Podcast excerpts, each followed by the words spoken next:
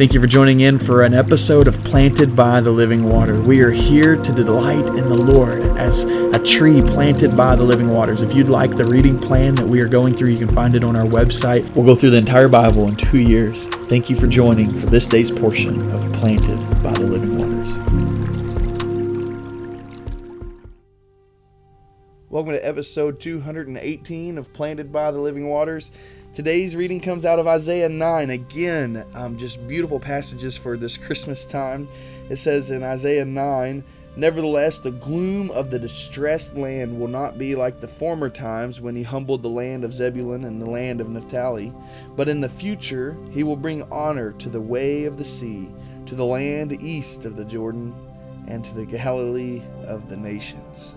He says there's there's coming honor. There's there's this the, the, the, gloom, the distress isn't the end. There's a future, there's a hope. And look at what he says in verse 2.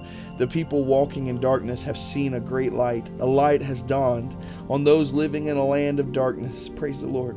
You have enlarged the nation and increased its joy. The people have rejoiced before you as they rejoiced at harvest time and as they rejoice with when dividing spoils. For you have shattered their oppressive yoke and the rod of their shoulders, the staff of their oppressor, just as you did in the day of Midian.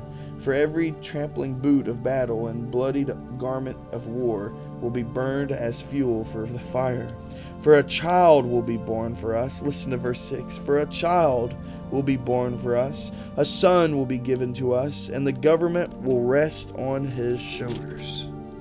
His will he will be named Wonderful Counselor, Mighty God, Eternal Father, Prince of Peace. The dominion will be vast and its prosperity will never end. He will reign on the throne of David and over his kingdom to establish and sustain it with justice and righteousness from now on and forever. The zeal of the Lord of armies will accomplish this. Hear what Isaiah is giving us word from God.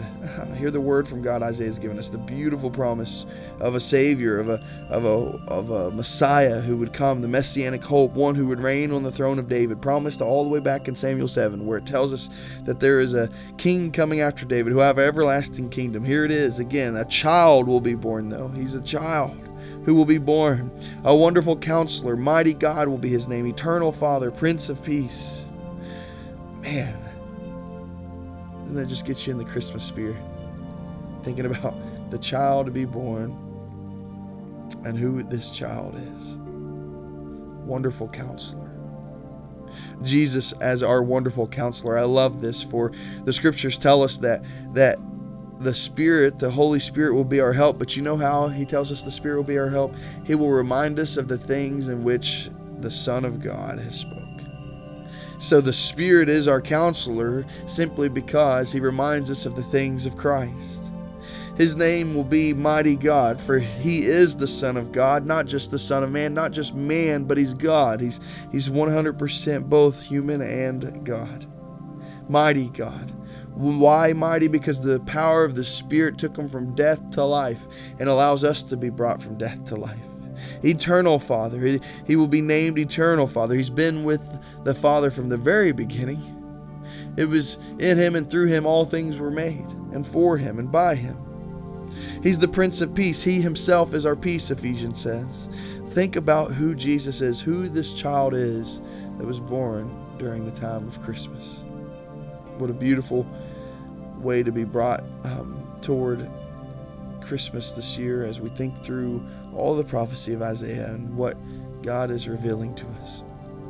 Lord Jesus, we thank you for Jesus. Father, we are grateful for your Son.